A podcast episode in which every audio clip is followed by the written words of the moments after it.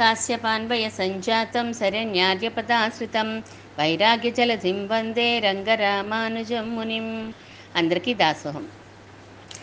అష్టవిధ పుష్పాల గురించి తెలుసుకుంటున్నాం. ఎప్పటికీ వాడని పుష్పాలు ఇవి పరమాత్మకి ఎంతో ప్రీతిని కలిగించే పుష్పాలు అని చెప్పి మనం చెప్పుకున్నాం.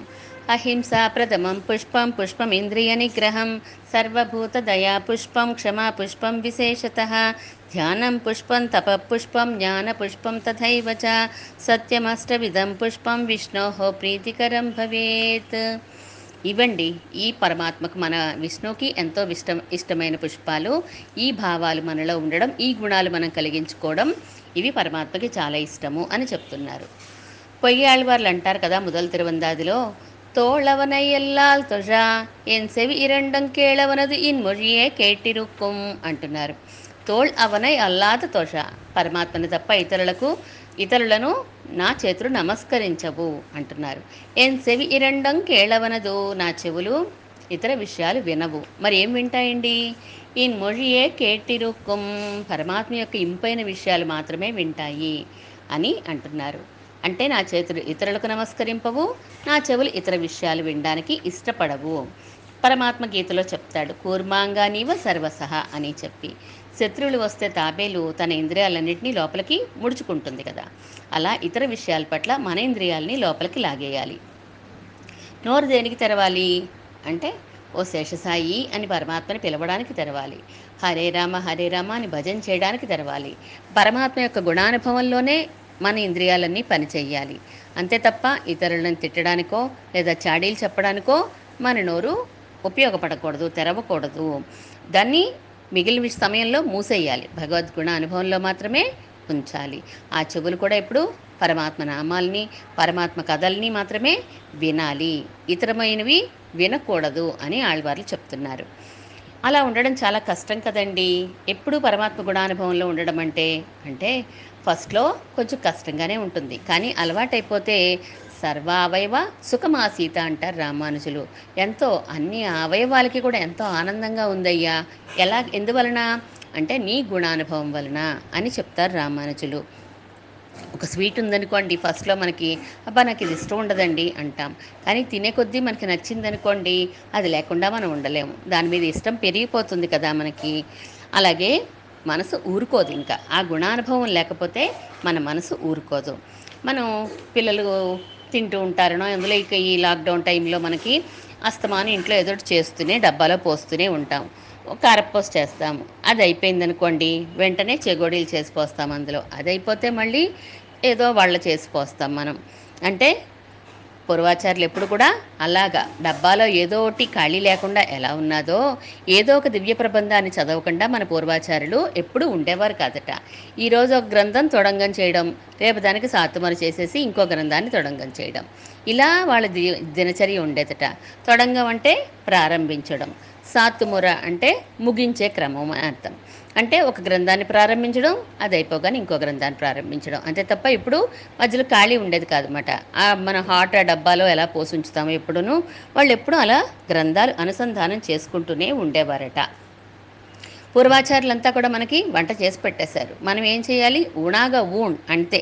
ఆ స్వామి గుణానుభవాల్ని మనం ఆహారంలా స్వీకరించడం తప్ప ఇంకో పని ఏమీ లేదు మనకి. అది తీసు అది చదువుతూ ఉంటే మనం అనుభవిస్తూ ఉంటే చాలు అని చెప్తారు. మనం అహింస ప్రథమం పుష్పం అని కొన్ని విషయాలు తెలుసుకున్నాం. అహింస అంటే మూడు కరణాలతో కూడా మనం ఎప్పుడు హింస చేయకూడదు అని అనుకున్నాం. పూర్వాచార్యులో పిళ్ళె పిళ్ళె ఆళ్వాన్ అనే ఆచార్యులు ఉండేవారు. ఆయన కూరతాళ్వాన్ అనే ఆయన శిష్యులు మాట కూరతాళ్వాన్ చాలా జ్ఞాన వైరాగ్య భక్తి సంపన్నులు ఆయన. ఆయన కానీ పిళ్ళ పిళ్ళ ఆళ్వాన్లో ఒక చిన్న దుర్గుణం ఉండేది. ఆయనకి కొంచెం నోటు దురుస్తానం ఎక్కువగా ఉండేది. ఎవరైనా చూసినా ఆ నోటితో అపచారపడేవారు ఎక్కువగా. గబగబా స్పీడ్గా నోట్లోంచి మాటలు వచ్చేసేవి. ఏదైనా కోపం వచ్చినా చిరాకు వచ్చినా ఆయనకు నచ్చని పని జరిగితే. అయ్యో ఈయనకి అలవాటు పోవట్లేదే. ఎన్ని ఎంత జ్ఞానం ఉన్నా ఎన్ని మంచి గుణాలున్నా ఈ ఒక్క అలవాటు మాత్రం వదులుకోలేకపోతున్నారు అనే ఉద్దేశంతో ఒక సంక్రమణ నాడు నదీ స్నానం చేస్తుంటే పెళ్ళే పెళ్ళే ఆళ్వాన్ అక్కడికి వెళ్తారు కూరత్ ఆళ్వాన్. ఆయనతో చెప్తారు కదా ఆళ్వానే సంక్రమణ నాడు పుణ్యతిథి కదా ఈరోజు ఏదో ఒక దానం చేస్తూ ఉండాలి. మీరు ఒక నాకు ఒక మాట ఇవ్వండి నాకు ఒక దానం చేయండి అని అడుగుతారు. పిళ్ళే పిళ్ళే ఆళ్వాను ఆచార్యులు అడిగాక కాదనలేరు కదా అందువలన సరేనండి మీకు మాట ఇస్తున్నాను ఏమిమ్మంటారు దానం అని అడిగారట. అంటే మీరు పరుషంగా మాట్లాడడం మానేస్తాను అని చెప్పి ఇతరుల గురించి చెడ్డగా మాట్లాడను అని చెప్పి నాకు మాట ఇవ్వండి ఇదే నాకు ఇచ్చే దానం మీరు అని అడిగారట. అంటే ఏం చేస్తారు? ఇంకా ఇచ్చేశారు మాట ఇచ్చేశారు. కానీ అలవాటు పోవట్లేదు కదా ఎప్పుడు మళ్ళీ మళ్ళీ అలాగే ఆ కోపం కంట్రోల్లో చేసుకోలేకపోతున్నారు. మాట వదిలేస్తున్నారు. దానం ఇచ్చాక కూడా. అప్పుడు కూరతాళ్వాన్ దగ్గరికి వెళ్ళి బాధపడతారట. ఆచార్య మీకు మాట అయితే ఇచ్చాను కానీ నేను ఉండలేకపోతున్నానండి. మళ్ళీ మళ్ళీ మాట వచ్చేస్తోంది. ఎంతో బాధపడుతున్నాను. పశ్చాత్తాపం కలుగుతోంది. కానీ నేను ఉండలేకపోతున్నాను అని చెప్పి బాధపడతారు. కూరతాళ్వాన్ చెప్తారు కదా మీకు పశ్చాత్తాపం కలిగింది కదా అది చాలు. నెమ్మది నెమ్మదిగా మీరే మానేస్తారు ఈ అలవాటు అని చెప్పి అంటే నోటితో అపచార పడకూడదు ఈయన ఇతరులు ఎంతో బాధపడతారు కదా. మనల్ని ఒక మాట ఎవరైనా అంటే మనం ఎంత బాధపడతామో మనం అంటే కూడా వాళ్ళు అంతే బాధపడతారు కదా అని చెప్పి నచ్చ చెప్తారు. అహింస అంటే హింస మాటలతో కూడా హింసించకూడదు అని చెప్పడానికి ఇది ఒక దృష్టాంతము. అలా అహింస కలిగి ఉండాలి అని చెప్పుకున్నాము. తర్వాత ఇంద్రియ నిగ్రహం గురించి చెప్పుకున్నామని ఇప్పుడే చెప్పుకున్నాం. కులశేఖరాల వార్లు చెప్తారు. జిహ్వే కీర్తే కేశవం అంటూను. అలాగే ఇప్పుడు పొ పొయ్గే ఆళ్వార్లు చెప్పింది కూడా మనం చెప్పుకున్నాం. అహింసా ప్రథమం పుష్పం పుష్పం ఇంద్రియ నిగ్రహం. తర్వాత వచ్చింది సర్వభూత దయా పుష్పం. దానికి కూడా నిన్న ప్రహ్లాదుడి గురించి మనం చెప్పుకున్నాము. అన్నిట్లోనూ అన్నిటా అన్ని కాలాల్లోనూ కూడా పరమాత్మని చూసేవాడు ప్రహ్లాదుడు అని చెప్పి చెప్పుకున్నాం. క్షమా పుష్పం విశేషత. రామానుజుల వారికి తీర్థంలో కానీ ప్రసాదంలో కానీ ఎంత విషం కలిపినా కూడా ఆయన క్షమించి వదిలేశారు అని చెప్పి. కూరతాళ్వాన్ గురించి చెప్పుకుంటున్నా తెలుసుకున్నాం కదా ఇందాక ఒక విషయం. అలాగే కూరతాళ్వాన్ ఆచార్య లక్షణాలన్నిటికీ పరిపూర్ణంగా కలిగిన వారు. అలాగే శిష్య లక్షణాలన్నీ పరిపూర్ణంగా కలిగిన గొప్ప వ్యక్తిత్వం ఆయనది. రామానుజులు కూడా కూరతాళ్వాన్ని చూసి ఎంతో ఆనందపడిపోతూ ఉంటారు ఎంతో మురిసిపోతూ ఉంటారు ఆయన గుణాలకి. అటువంటి కూరత్తాళ్వాన్ రామానుజుల వారికి అపచారం చెయ్యాలి అనుకున్నప్పుడు క్రిమికంఠ చోళుడు అనే ఆయన రామానుజుల వారి వస్త్రాలు ధరించి నేనే రామానుజుల్ని అంటే అని రాజ్యసభకి వెళ్తారు క్రిమికంఠ చోరుడి దగ్గరికి వెళ్తారు.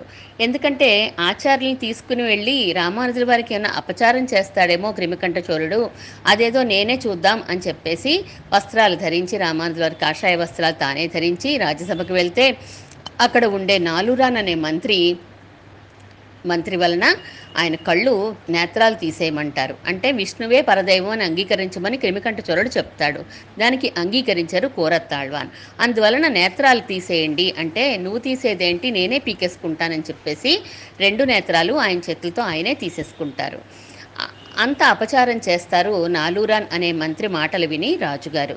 రాజు దుర్మార్గుడే. మంత్రి మాటలతోటి ఇంకా అపచారం చేస్తారు.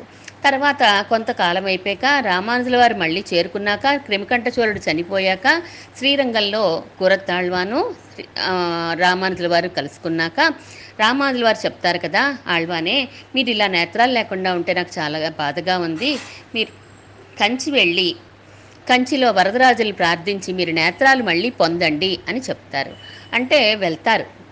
రామానుజుల వారిని రామాల వారు చెప్పినట్టుగా కూరత్తాళ్వాన్ వరదరాజుల్ని ఎన్నో స్థవాల్లో కీర్తిస్తారు.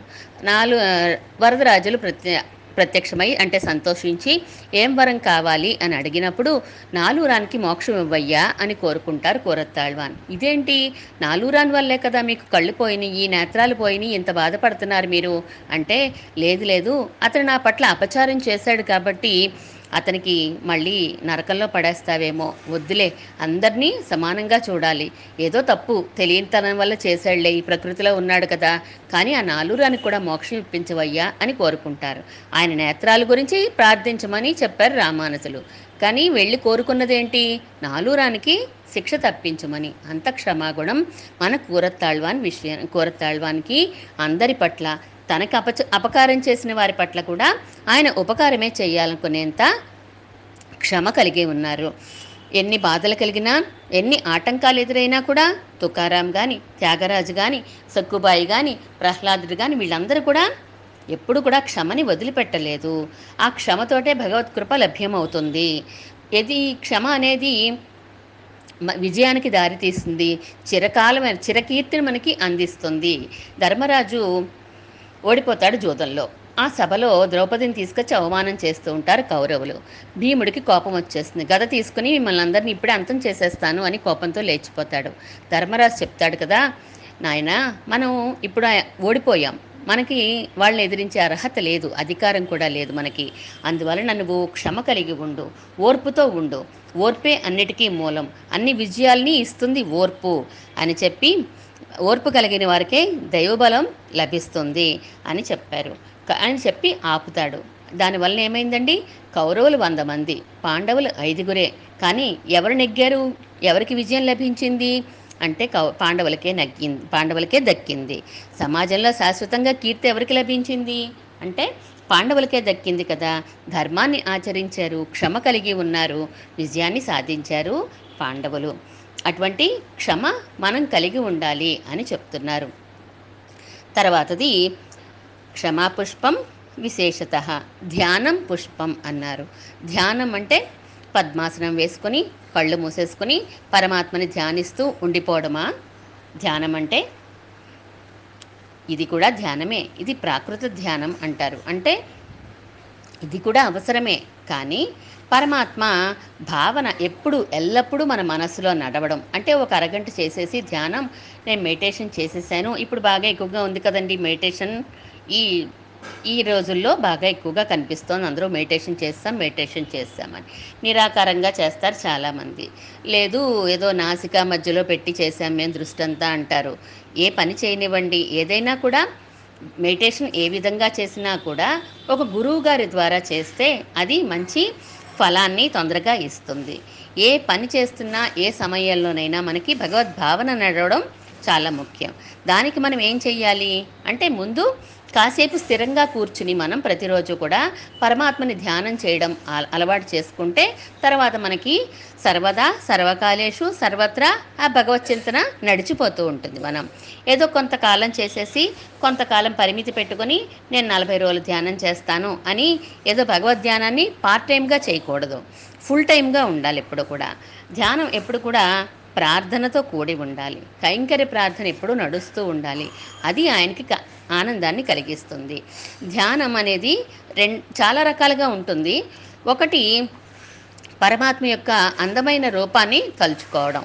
పరమాత్మ దివ్యమంగళ విగ్రహాన్ని మనం తలుచుకోవడం. ఇంకొకటి పరమాత్మ దివ్యమంగళ విగ్రహంలో ఈ సమస్త ప్రపంచాన్ని ప్రకృతిని అంతా కూడా ధరించిన వాడిగా స్వామిని ధ్యానించడం ఒక రకమైన ధ్యానం. ముందు పరమాత్మ యొక్క దివ్యమంగళ విగ్రహాన్ని ఎలా ధ్యానించాలో అంటే ఒక ఉదాహరణ కోసం నేను ఒక రెండు నిమిషాలు చెప్తున్నాను నేను. ఆయన యొక్క సౌందర్యాన్ని మనం ఎలా తలుచుకోవాలి ఎంత అందమంగా ఉంటాడు స్వామి అనేది మనం ఒకసారి చూద్దాం మనం. స్వామి మనం కళ్ళు మూసుకుంటాం కదా మనకి ఇష్టమైనటువంటి శ్లోకాలు చదువుకుంటూ ఉంటాం. ఇష్టమైన రూపాన్ని మనం ధ్యానం చేస్తాం. విష్ణుమూర్తిని ధ్యానం చేసినప్పుడు శంఖ చక్రాలతోటి హృదయ హృదయంలో వక్షస్థలంలో లక్ష్మీదేవితోటి ఇవి వీటన్నిటితోటి మనం ధ్యానం చేస్తాం. విష్ణుమూర్తి ఎప్పుడు కూడా అలంకార ప్రియుడు కాబట్టి ఆయన చక్కగా ఎంత అందంగా ఉండాలో అంత అందంగా తయారవుతాడు. పెరుమాళ్ళని అందంగా చూడాలి అని అనుకుంటే గనక మనకి సౌత్లో కంటే కూడా సౌత్లో కూడా బాగా చేస్తారు. అలంకారాలు విశేషంగా ఉంటాయి. అందులో ఉత్సవాల టైంలో ఇంకా చాలా బాగా చేస్తారు. అందరికీ ఆళ్వారికి ఆచార్యులకి అందరికీ రకరకాల అలంకారాలు అద్భుతంగా ఉంటాయి. కానీ అంతకంటే అద్భుతంగా ఉంటాయి నార్త్లోకి వెళ్ళినప్పుడు మనం కృష్ణ పరమాత్మని చూసినప్పుడు ఒక మధురలో కానీ లేకపోతే ద్వారకలలో కానీ మనం చూసినప్పుడు అండి ఆ సౌందర్యమే సౌందర్యం అండి అసలు ఆ ప్రేమే ప్రేమ.